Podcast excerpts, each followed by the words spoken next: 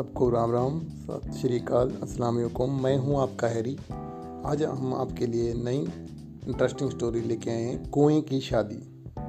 जी हाँ कुएँ की शादी। विजयनगर साम्राज्य में राजा कृष्ण देव राय के राजकाल के दौरान दिल्ली सल्तनत पर मोहम्मद सुल्तानों का शासन था। सुल्तान अत्यंत शक्तिशाली और पूरे उत्तर भारत का शासन करते थे।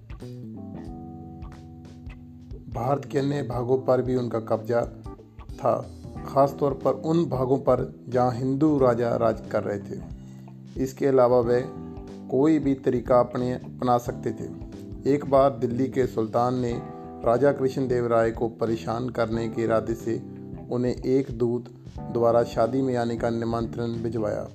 जब महाराज ने शादी का निमंत्रण पढ़ा तो वह ही नहीं, पूरा दरबार चक्का रह गया। उस निमंत्रण पत्र में लिखा था, हम अपने राज के नए खुदे कुएँ की शादी कर रहे हैं।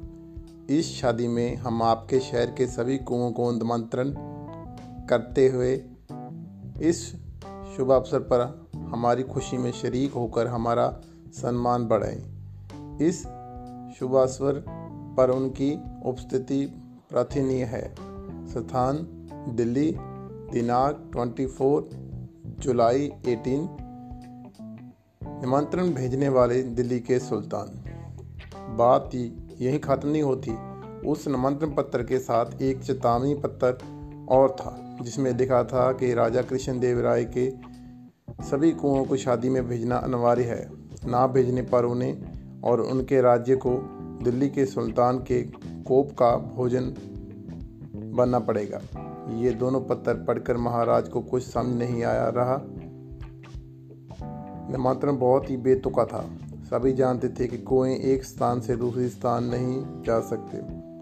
परेशान होकर महाराज ने दरबारियों और अष्टदिग्गजों की मदद मांगी, पर कोई भी कुछ ना बता सका। इस समस्या को किस प्रकार सुलझाए, जिससे दिल्ली और विजयनगर के बीच लड़ाई छिड़ने से बच जाए? कहीं से कोई रास्ता ना सूझने पर राजा कृष्ण देव राय ने तेनालीराम को बुलाया और उसे पूरी बात बताई। सारी बात सुनकर तेनालीराम ने महाराज से कहा, महाराज, इस नियंत्रण पत्र के द्वारा दिल्ली का सुल्तान हिंदुओं को जलील करना चाहता है। आप तो जानते हैं कि हिंदू धर्म में नए नए खुदे कुएँ की प्राण प्रतिष्ठा करने की प्रथा है। सुल्तान ने जानबूझकर प्राण प्रतिष्ठा के आयोजन को विवाह का नाम देकर आपको ये निमंत्रण पत्र भेजा है। कुछ रुक कर तेनालीराम बोला, परंतु चिंता की कोई बात नहीं महाराज। ना तो निमंत्रण पत्र, ना वह चेतावनी। पत्र हमारा कुछ बिगाड़ नहीं सकता। आप बेफिक्र रहें। कल तक मैं इस समस्या का कोई ना कोई समाधान निकाल लूँगा।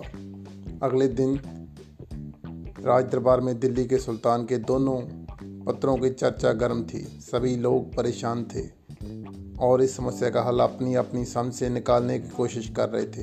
राजा कृष्णदेव राय के आते ही सब चुप हो गए। जब महाराज राजगद्दी पर बैठ गए तो तेनालीराम खड़ा हुआ और बोला, महाराज, मैंने दिल्ली के सुल्तान के पास भेजने के लिए यह जवाब तैयार किया है। आप अब भी सुनो। सेवा में श्रीमान दिल्ली के सुल्तान आपके द्वारा भेजे गए निमंत्रण का बहुत बहुत धन्यवाद। हम आपके कुएँ की शादी की आपको बधाई देते हैं। हम तय दिल से आपके शुक्रगुजार हैं कि आपने इस शुभ अवसर पर हमें याद किया और इस सम्मेलन में होने के लिए आमंत्रण किया।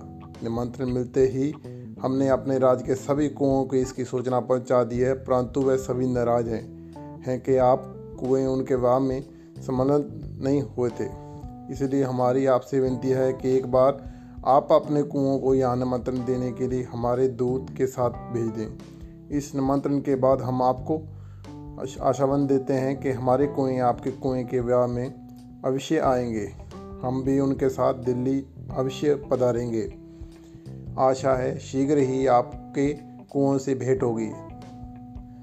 धन्यवाद श्री कृष्ण देव राय महाराजा धिराज, विजयनगर सम्राज पत्र का मसौदा सुनकर पूरा दरबार तालियों की गड़गड़ाहट से गूंज उठा। महाराज ने एक दूत के साथ ये संदेश पत्र दिल्ली के सुल्तान के पास भेजा।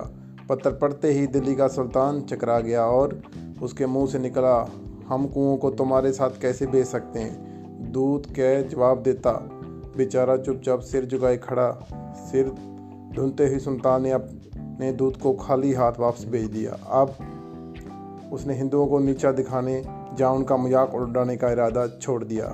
जी हाँ इस कहानी से हमें शिक्षा मिलती है कि समझदारी और चलाकी में ज़मीन आसमान का अंतर है। कई बार सामने वाले को सब सिखाने के लिए चलाकी से भी काम लेना पड़ता है। यहीं पे ख़त्म होती है आज की ये इंटरेस्टिंग स्टोरी कुएँ की शादी।